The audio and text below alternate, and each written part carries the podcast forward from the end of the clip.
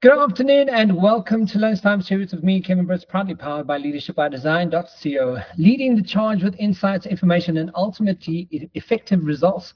Joining me in today's marketing and leadership segments, as per usual, marketing communications expert and co-host Craig Page-Lee. How you doing, Craig? Kevin, I'm great. Yeah, good to be chatting and uh, most definitely looking forward to the show today because we have a really special guest uh, joining us. So I think you can leave the word expert off my intro because we're definitely going to be passing the word expert on to our guest today. Well, I was I was actually looking at at his at his LinkedIn, and uh, I used to say the the future of work specialist. I was like, when I read that, I was like, oh, this is going to be. Uh, uh, and I mean, like we've waited what? Uh, we discussed this two, uh, two months ago almost, Craig. It's... Yes, yes, yes. And obviously, just trying to find yeah diaries to coordinate and the likes. But yeah, very very exciting build up to this proposition. Yeah, so we we've been we've been talking about this guest for for a while, and finally he's he's he's he's got some time for us. But um, Craig, I'm going to leave it to you. Please tell us more about today's conversation because I'm really excited to get this. Great, Kevin. So, so I guess there's someone that I've been following on LinkedIn for a hell of a long time, um, and and and the guests thinking and points of view across all facets of the conversation that, that he participates in really resonate with me.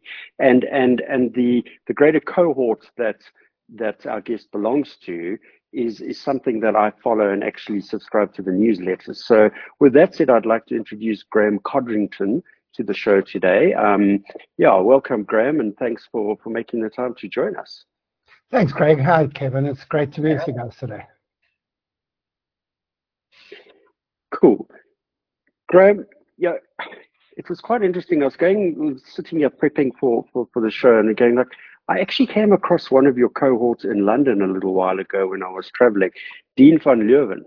Um, yes. yes, yeah, yeah. So spent spent a few hours uh, with with Dean, um, obviously under the Tomorrow Today global banner, having a really good chat around strategy, leadership, future, and and innovation, and and and it was wonderful to have Dean just sort of reaffirm my interest in in your guys' space. So yeah, we, we're looking forward to hearing about that. But what I want to do is before we kick off the conversation, I actually just want to give you the level of, of introduction that you deserve. So, yeah, for, for, for our listeners, Graeme's well known around the world under a, a, a remit of, of multiple titles a future work specialist, speaker, an author, a researcher, a futurist, advisor and CEO of Tomorrow Today Global which is the entity that not only helps clients around the world analyze major global trends, but actually helps them develop their strategies and frameworks so that these businesses can actually participate and adapt to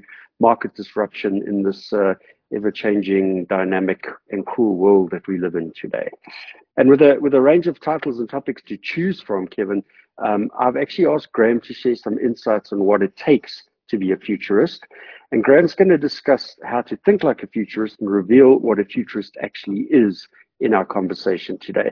But before we kick off the conversation, and, and if you don't mind, Graeme, I, I just really want to give you a bit of the, the respect you deserve from a um, exposure on LinkedIn point of view. So yeah, you've been you've been in, in, in this future world space for nearly three decades, 20, 23 odd years um, and and you've really spent an enormous amount of time as as an author researcher and, and a consultant helping these international companies recognize where where the world is going from a business point of view and and what trends are are really influencing our thinking and, and delivery. Um, you are also a director of the Future of Work Academy, um, and that's that's an interesting one for me because obviously that definitely sets a great framework to deliver a lot of the thinking that you're doing in this consultant space with with a lot of the businesses and you obviously came from a good accounting article clerk background and i'm quite intrigued to understand how you went from accounting into this incredibly dynamic futurist space so the floor is yours greg well, Craig, I was never a good accountant, so that's why I'm not uh, one anymore. let's let's be clear about that. I did articles at, at KPMG, but I was never intending to go into that space. I wanted the most amount of business experience in the least possible time. Uh, I always had plans to be an entrepreneur. And actually, at that stage of my life, in my early 20s, I was pretty convinced that I was going to spend my life working in the non-profit space. I was oh, wow. very uh, involved in youth development and youth work and really passionate about uh, helping young people to develop themselves, doing quite a lot of work with uh, churches and schools and and all that. And that's where I thought I was going, but I wanted business experience. And um, doing work at KPMG seemed to be a, a good way to do that. So that's where I started uh, with a BCom, then went into the IT world, and, and then I suppose in a sense stumbled into the space of future trends and, and looking at, at, at future studies. And yeah, as, as you say, on my business card on my website, it says futurist. I keep debating with myself about that label because I think some people hear it and then they picture that I must have a caravan with a crystal ball, you know, and I go and sit out uh, outside the Sandton CBD, and all the CEOs come down at lunchtime to get their fortunes told. And of course, that isn't what it is. Nobody can predict the future. But what we try and do, and I suppose our company name uh, says what it does on the tin, you know, it's tomorrow, today. And we spend half our time trying to anticipate disruption and, and prepare for what could happen without predicting what could happen. There are scenarios of what's possible, and, and we try and help people uh, anticipate disruption more confidently. But then we spend a lot of our time thinking about, well, what is today's world like? What do you need to do today to prepare for whatever might happen and to build adaptability and responsiveness to change into your system? So it isn't all stargazing and, and, and crystal balls. It's, it, it's very practical and very much grounded in preparing for change. Uh, and that might be a better uh, label and a title. Yeah, I, futurist, futurist gets the conversation started. I, I, I, like that, but that that that's quite a deep construct because within that there's obviously from a leadership point of view, you know, Kevin's Kevin's area of specialization, leadership and coaching is is you know teaching leaders to be more effective, resilient, agile, et cetera, et cetera, to to then looking at technology enablement, uh, uh, advancements in the business as well, and then looking at, at, at, at people aspects as well. Yeah. And, and that's exactly right. You know, a, a lot of leadership models are based on a picture of leadership, which is the leader who knows where we're going because they've been there already. You know, so the the the sports star who gets promoted to be captain of the team because he or she is the best player in the team. And then they finish their playing career and they get promoted to coach because they clearly know what they're talking about. And, and, and that's a good model. And that model works best when the context that you're working in doesn't change that much. That's why uh-huh. for a sports star, it, it makes sense because the rules of the game don't change the context of the game, the skills required in order to play the game don't change until if we South Africans and we can Rassie Erasmus comes along. Rassie comes along and says, "Hey guys, maybe there's a loophole here and a little, uh, you know, systems tweak over there." I, I mean, I actually, for when I know I'm speaking to an audience who who enjoys their sport and knows rugby, you know, the bomb squad concept that has basically been the foundation of South Africa's last two World Cup wins.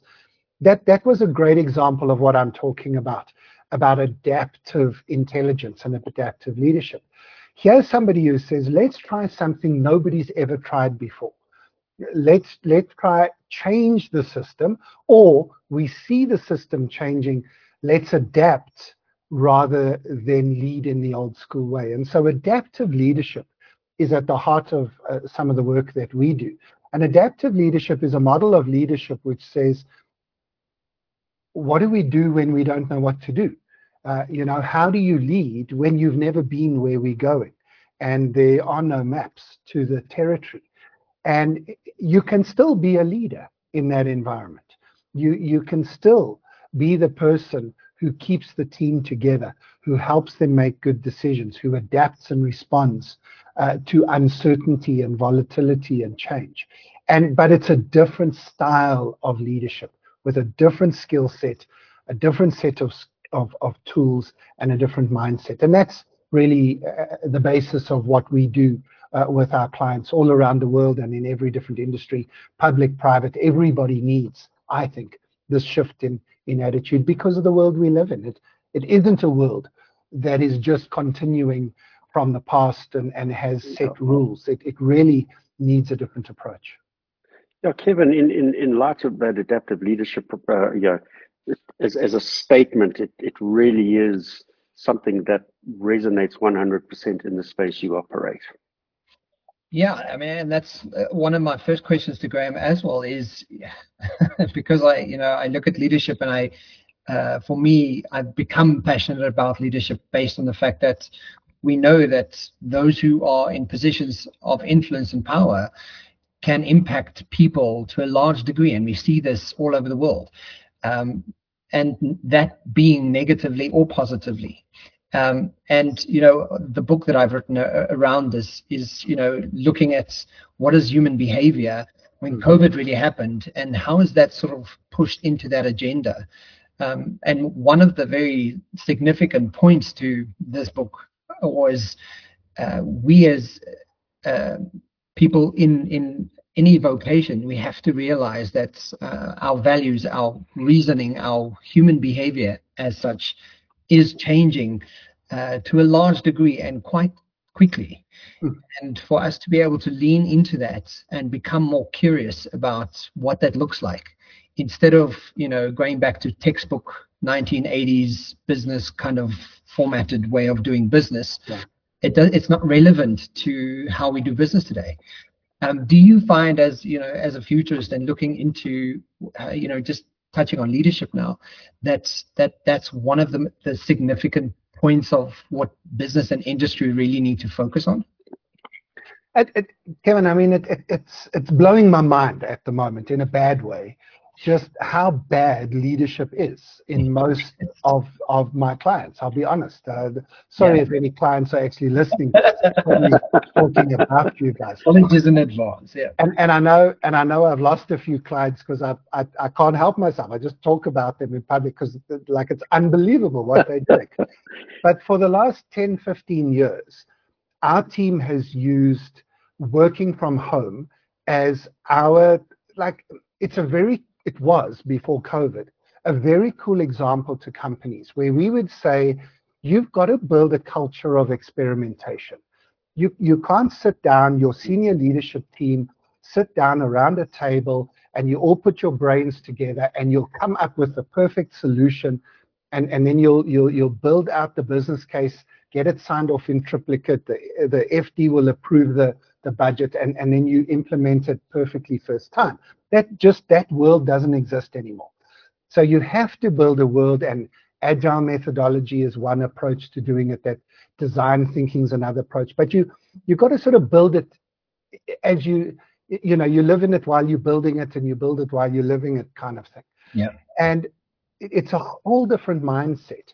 And our example before COVID was Here's an example. Why don't you experiment with letting a few people work from home for a few days a month, see what happens?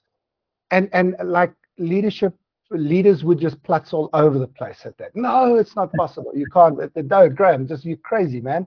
Uh, you know, we're paying you to give us real advice here, not crazy mm. stuff. And we would just say, no, but this is what we're suggesting. And by the way, it's just an experiment. Take your best three people in your team that you know you can trust, who are already doing the best work, and, and give them like one day a week for the next four weeks. See what happens. Just see what happens. See what happens. If it's a disaster, what's the worst that could happen? You know, and then we finished. So obviously now we hit COVID in 2020, and suddenly this experiment we've been suggesting for 10 years, the universe says, you know, hold my beer. Let's do this globally. The greatest workplace experiment of human history. It was magnificent. Yeah. And and we knew what would happen. We knew that it's not the perfect solution. We're not saying everybody should be forced to work from home forever. That's not the solution. But we knew that it would work. We knew that people would be fine. In fact, people were more than fine. Most of our clients are super surprised that they got more productivity out of their people, that they got more out of them. But now, this is a long setup for getting back to your point, Kevin. So now we after COVID. And what's happening is we've got all of these senior leaders, and they are senior leaders. And I'll be honest, between the three of us, we can talk about ourselves. They are mainly middle class, middle aged white men yeah. who um who are now saying, everybody come back to the office. You know, I need everybody back at the office. And we say to them, but why? Mm-hmm. Why would that be your, your decision making process? And it's like they've learned nothing from the biggest disruption that any of us have, have learned. Their main goal is to pretend the disruption never happened and, and to just get back to the way that things used to be without learning anything. And now there's a fight more and more I'm hearing people going, today's young people, they're lazy. Uh, they don't want to work or anything because today's young people are saying, no, I'm not buying this nonsense. There must be a different way to do this. And the old people think it's the young people being lazy. It's not.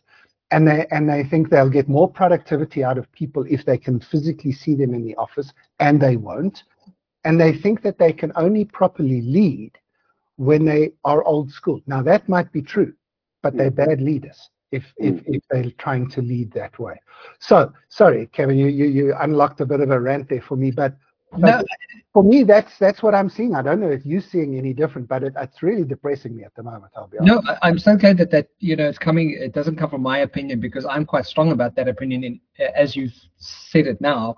But uh, would you say that that also begs or uh, brings forth the question that um, if you're needing to physically see someone so that you can have a productive company, then you really need to start questioning your own skill as a leader. Absolutely. Uh, so, and it's not questioning your skill. Let, let's be fair. These are leaders who are good at leading. I mean, mm. most of those companies are good companies and they want to keep getting better. But they haven't realized that there is another way to do it. Mm. Um, and that in fact, not only is there another way, there has to be another way because the next generation coming in are not going to buy the nonsense. We grew up during an era of nonsense. And, and there are books out there that, that spell out the nonsense. There's literally a book called Bullshit Jobs. Um, and and that's literally the title. I don't know how they got it through all the censors, but it gives us permission to say bullshit jobs on the podcast um, because it's a book title. But that's the problem. That book perfectly sums up what at least 30% of people are doing in corporates. Nothing. Uh, they, they're filling in gaps that shouldn't be there. That's why people are worried about automation, because they know that most of their work is just repetitive admin work that can easily be done by an algorithm. And so they're rightly nervous that they can be replaced. I'm not talking about the laborers replaced by robots. I'm talking about the middle managers replaced by AI. And so there's all this fear in the system. And, and the, the fear is then resulting in people doubling down on outdated leadership. It's not bad leadership, Kevin, it's just outdated. Yeah. If we were working at McDonald's where nothing changes, and in fact, you don't want anything to change, the yes. burger must be the same it's, that it's always been for 50 years. That's why people come to the shop because they want the burger to be the same that it's always been. And if you change it, they will complain. If that's your industry, then top down, authoritarian, let me see you leadership is perfect. So let's not call it bad leadership. But if you're not in that environment, if you're in an environment of disruption and uncertainty and volatility and change and all the rest, well, then that leadership is going to be a disaster. Not just bad, disastrous. And that's the shift that has to happen. But that that that particular aspect um, really plays nicely into our show of two weeks ago, Kevin, where we looked at the top five um, leadership trends that will actually drive success in 2024. And one of the key, it was it was actually trend number four, is remote leadership skills.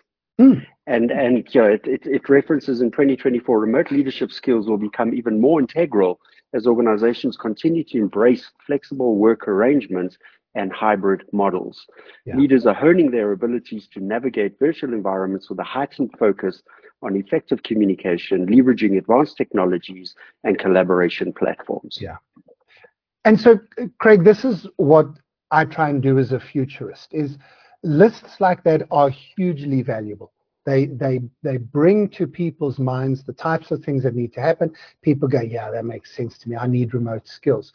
What you need, though, in my mind, is you need a framework that goes around that. Mm-hmm. So a framework that helps you not only as a leader, but as anybody in an organization to say not only what is changing, but also why is it changing? What are the forces, the causes, the underlying disruptors that are causing this change? Because what that allows us to do then is to not just respond as the change happens, but yes. to get ahead of it. Yes. And so that's really what I'm trying to help my clients to do. Not identify the changes and then respond to them. I mean, obviously, let's do that. But ideally, you want to get ahead of those changes. You want to be able to anticipate what might happen. And then, if it happens, what are the opportunities that are inherent in that disruptor? Our brains are programmed to look only for threats and negatives. It's that yes. or flight that keeps us alive. But again, that's not a, an acceptable level of engagement in, in the world we live in. We've got to get to that opportunity mindset to say beyond the threats, there are opportunities here for us. And if we can spot those in advance, prepare ourselves in advance of that disruptor coming, then when that disruptor hits, uh, we're ready to unlock the opportunities it brings for us. Opportunities individually, as teams, and obviously for our businesses. Just to, to pick up on that, uh, Graeme, you know, obviously we're going to get into into into the, the depth of what it takes to be a futurist and how to think, etc. But the, the reality is in your organization, you must have quite a strong multidisciplinary set of skills around you because each organization is inherently structured around its own technologies and outputs and and a threat in in one organization is perceived as different in another. Technology disaster in one is is not necessarily a disaster in the other. So you've got to be quite flexible in having this dynamic team that is able to to scenario scope every single one of those potential situations. So uh, let me use that question to bounce into something practical to leave with people. You guys can see I could talk about this for three days. I'm not sure that's the intent of this podcast episode. So let, let, let's dive into how do you think like a futurist? And, and I think to make it easy for people, let's talk just about head, heart, hands. So three things. I mean, there's obviously a lot more. You can study future studies. South Africa is one of the best future studies departments at the Stellenbosch Business School, the Institute of Future Studies there. There are other places around the world. Uh, we, our team is connected with Professor Jim Dator, for example, who before he retired headed up the Futures Institute at the University of Hawaii. All of our team members are part of the Association of Professional Futurists. So anyway, there's a lot that you could learn and you can spend a lifetime learning it. But let me give you three things head, heart, hand. So the head is we've got to change our thinking about future trends. We've got to open our strategic imagination to see what's possible uh, in, in the future. And there's a whole lot of tools that you can use future backwards scenarios, um, uh, ridiculous ideas, and so on. I think most people are familiar with that when they think about future studies and scenarios and Clem Sunter's high road, low road. It's, it's yeah, kind of in the system. But you've got to allocate time and develop a toolkit with your with your team to do that. You can't just leave it for chance. The second piece, though, is what you've touched on, uh, Craig, and that's that's the heart.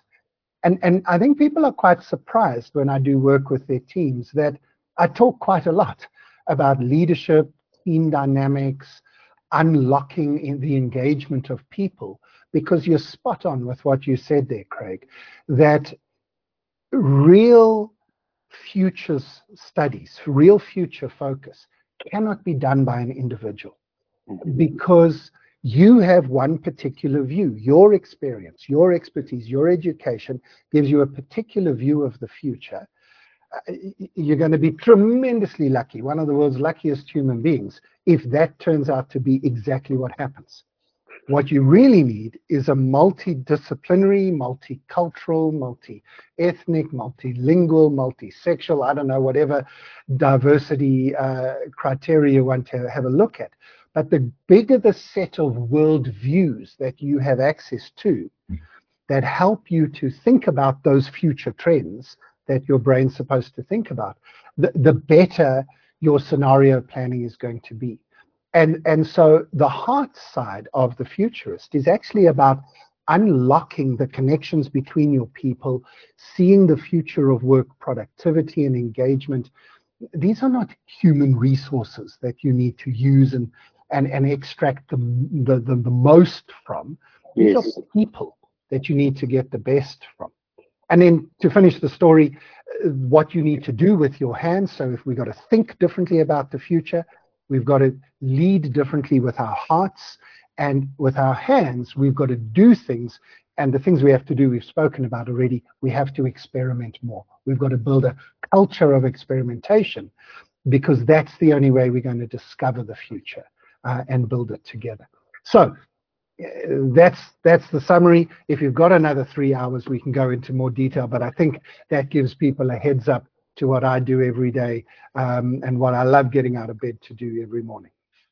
It would be an absolute uh, sin if I didn't ask. Give us some insights on what are the, what are some of the top trends uh, holding for the future, and potentially for the future of South Africa that's that's happening in you know currently that that you're starting to notice. If you, if you could touch on that, because I'm sure everyone everyone's going to click on this to kind of go, okay, let's I want to hear that. Oh, why not? Why, why not? Again, with with the proviso that we don't do predictions. So if somebody says to me, "Who do you think is going to win the election?" Mm. I can give you scenarios. I can tell you what I think is going to to happen, but I'm not putting myself up as a political pundit who will uh, tell you, you know, what percentage the ANC will get, and then you can check back on me later. Uh, but uh, having said that, I, I'm not I'm not scared to to put things out there. And when people say, I'm often asked, uh, can people say, how good are you actually? This is normally when I'm trying to in the sales process with a client, and and I'm I'm a bit cheeky when they ask that. I say to them, well, I've been doing this for 27 years. And about 80% of my clients are repeat clients, many of them almost 20 years long. And in other words, I've done something for them in the past. They then used what I said and they realized it was valuable and they come back for more. And mm. I don't know if I can give a better CV response to that as a futurist because that's my job. Tell you what might happen in the future. If it doesn't happen, don't contact me again. Um, you know, but 80% of people do. So, um, with the elections, and when I say the elections, of course, there are 72 countries having elections this year, 4 billion people with the opportunity to go to the polls. It's the first time in human history that more than half of the world is has the potential at least to, to change their government. And almost every election you can imagine is consequential. In other words, it has the potential to fundamentally change the way that a country goes. So Argentina kicked us off last year and, and, and put in a very different right wing uh, politician who's made immediate adjustments. Argentina was about to join BRICS um, yeah. and they decided not to, uh, which I think is a fascinating choice uh, for them to make. So obviously, you've got the US, you've got the UK, um, you've got India uh, huge elections taking place. Of course, there will be elections in Russia. That's the only one I'm prepared to be confident Putin will win that election. Uh, he's just an amazing leader. Nobody thinks he's horrible. Uh, yeah, exactly. You know, some things, some things don't need a futurist to predict them. Um, what's likely to happen in South Africa is we're going to go into an era of coalition government. Yeah. I think a lot of South Africans are nervous of that because they've only seen coalition at city level, and that's not been great. But that's not what it's going to look like at national level, because at city level, the ANC still was the majority party uh, in, in, in the, the national politics. And if they're not the national, uh, the, the majority party anymore, coalition looks different. And it's actually the power of the small parties because I don't think the ANC will want a coalition with either the DA or the EFF. You don't want a powerful coalition partner, you want a small one. And so they're going to go into coalition with one of the small parties, which means this year, if you're a South African listening to this, your vote counts more than it has ever counted before. Mm. Because a vote for a small party that might just get one, two, three percent of the vote, that might be the one, two, three percent that forms the coalition. And so now you put in place a principled leader that you are happy with, with, with very clear, specific policies about two or three things. You might actually discover you can get those things. Now, South Africa is a small example of actually what's happening globally. That, that people are finding that their, their small voices are actually hugely powerful. So last year, for example, there were more people on strike than I think at any other time in human history not in South oh, Africa, wow. globally. Wow. Uh, there were more than 400 declared strikes in the United States. Um, in South Africa, we've got an app that tells us when we have electricity and when we don't. In the UK, they had an app which told them which public servants were on yeah. strike on which day.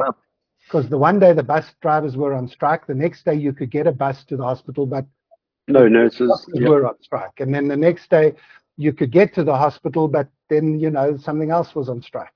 Um, and so that is just a symptom, I think, of a massive underlying unhappiness with the existing systems. And I think whether it's in politics or in business or, or in religion or, or in just our communities, the, the power of the individual voice is coming up and people are saying this system doesn't work. And, and this is not philosophy. This is me being very practical to say politics is chaotic, business is chaotic, our societies are chaotic because people are saying there must be another way to do this. Mm. So I, am predicting a lot of structural and institutional realignment for the next few years, and that will play itself out in different ways in different industries. From a technology perspective, obviously generative AI is, is, is the huge news at the moment. But the prediction here is linked to my first prediction because the, the absolute world of pain that we are about to enter into is, is not actually a technology problem, it's an authority problem. Who do we trust? Who do we believe? And we can't believe our eyes or our ears anymore. You can't believe that a picture is true just because it's there. You can't even believe a video happened because it looks real. Uh, anything now can be manufactured. And that's going to cause absolute existential crisis in, in our organizations, going to cause havoc in the political environment. But after all the politics has subsided, there are going to be companies who are going to have fake videos produced about them and the CEO apparently saying something really horrendous that everyone wants to cancel her for. And then she says, Well, I didn't say that. And you say, Well, now who do I trust? Yeah. And I'm really, really, really excited because in the next 12 to 18 months, somebody's going to solve that problem. They will become maybe the world's first trillionaire because it's the biggest problem we're facing as humanity. About 25 years ago, a South African young guy saw the same problem. He said, How do people know that the website I'm visiting is actually the website I think I'm visiting? And he created a little key. It's the S in HTTPS. His name is Mark Shuttleworth. Mark Shuttleworth, yeah, yeah, yeah. By the way, he was the first civilian in space. All these, you know, Elon Musk and all these guys last year, we were going to be the first billionaire in space. Oh, Mark Shuttleworth's like, guys, already been done. Did you forget about me? Because he's not been one of those billionaires. I don't know if he was a billionaire, but he made plenty of money 25 years ago and then just carried on doing good in the world. And that's the South African way. Um, and, uh, you know, I think we're going to have somebody who comes up with a solution that is very similar to what Mark came up with with websites to come up with, with information. So if you want a specific prediction, something around how we trust information, the verification of information. Um, if it hasn't been invented, it needs to be uh, sometime soon because we, we desperately need it. And then, uh, if, if, you give me the opportunity, I'll throw one final thing in. Yeah. Um, climate change and extreme weather is just going to get worse before it gets better. We, I think we have crossed the tipping point um, of, of this heat, this one and a half, two percent thing. We're going to have rotten weather, hot summers, cold winters, wetter rains, you know, drier droughts. And again, uh, not that I'm excited about that, that's going to be a huge impact on a lot of people. So, for example, uh, one of America's biggest uh, insurers, a company called State Farm Insurance, has stopped insuring uh, new homes in California and Florida right. because of fire and tornadoes, and you just can't get insurance. Now, how do you live in a house that has no insurance for a weather condition that has a 50-50% chance of happening? I mean, it's crazy. Yeah. Um, and so the implications of that are going to flow into banking and insurance and hospitality and travel and tourism and construction and everything else. But again, over the course of the next decade, we're going to begin to see some remarkable uh, green and eco uh, technology advances and solutions coming. And um, in South Africa, we're seeing it with people just installing solar, for example, um, which is going to solve Eskom's problem before Eskom solves their own problems. We're not going to need them anymore. And we're going to have solved that problem and solved a few others.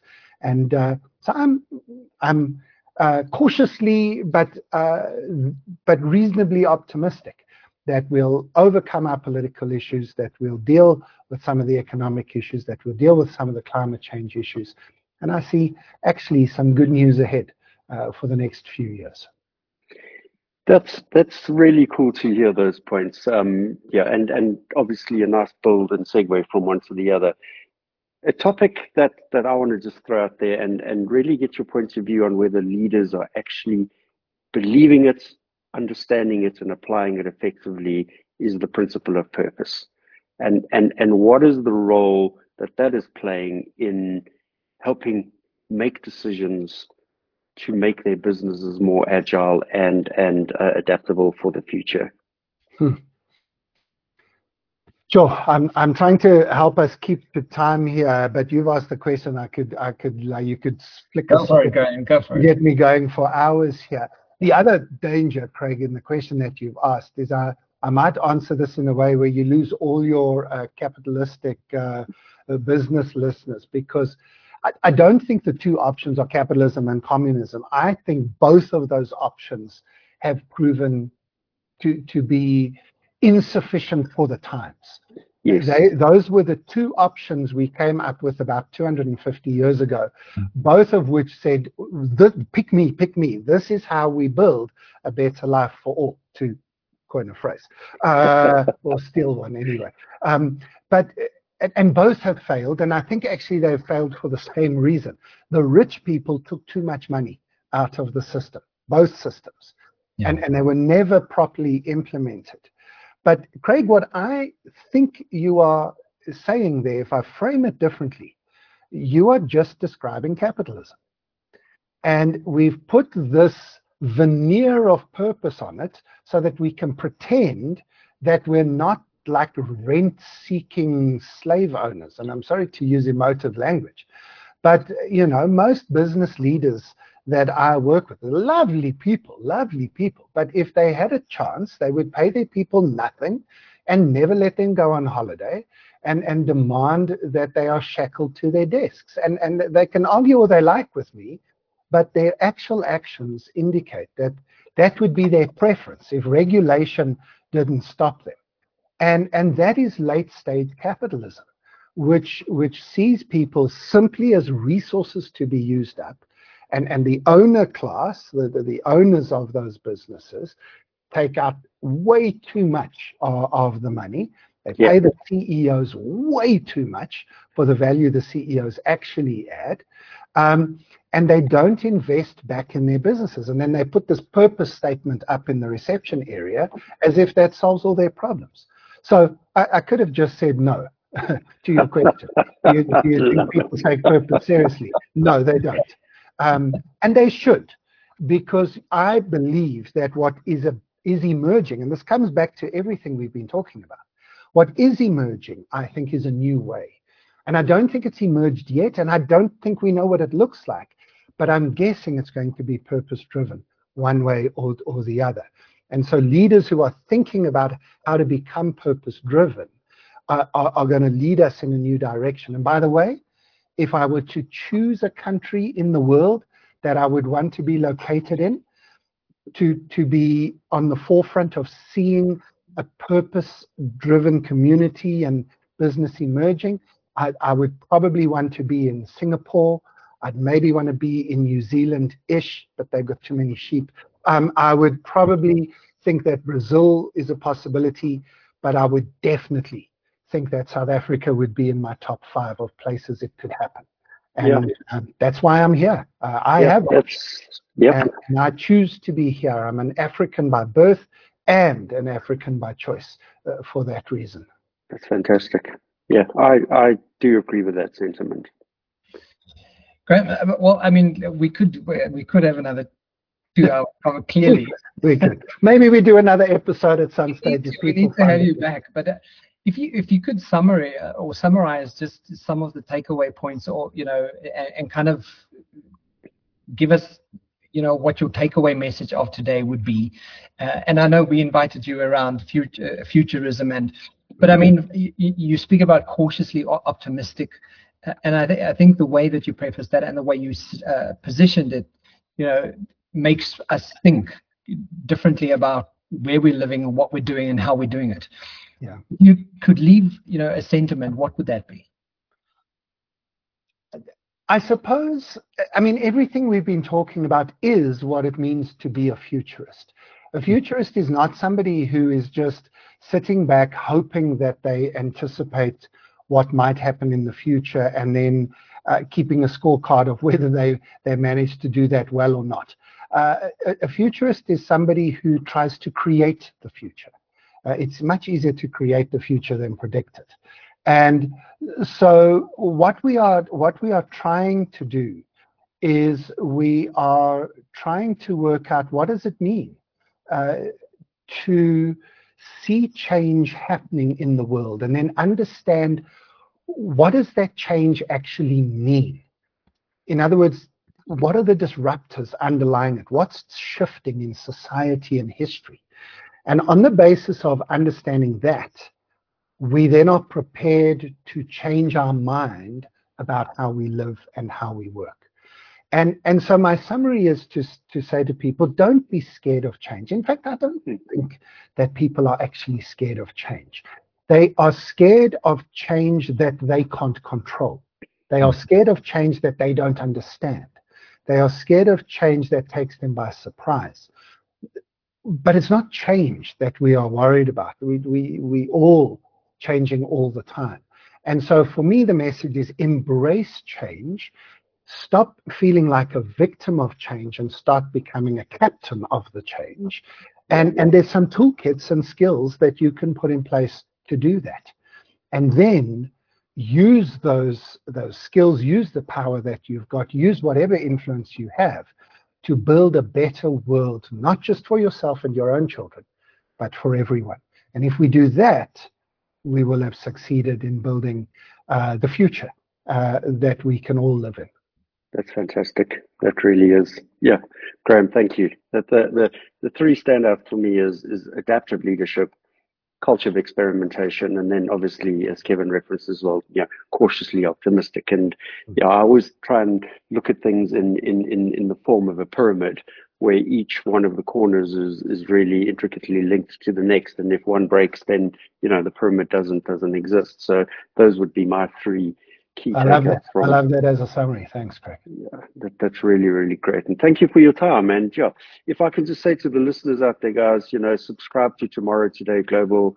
Um, it is a great newsletter. They're really, the, the conversation is digested in a really meaningful and simple and understanding way. And it can then take you down the rabbit hole into many more areas of investigation, but, but a great newsletter that, that I thoroughly enjoy reading. So worth, worth jumping onto that.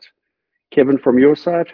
The QOT for today, guys, and I think it's it's quite applicable. I wish for a world where people understand that life is short. So today is the time to do big things, and that's from Robin S. Sharma. That's fantastic. Guys- Guys, thank you so much for your time. Really appreciate it. And uh, yeah, look forward to seeing you out, out in the broader world. Thank, Thank you. you, Cheers for now. Thanks, Graeme.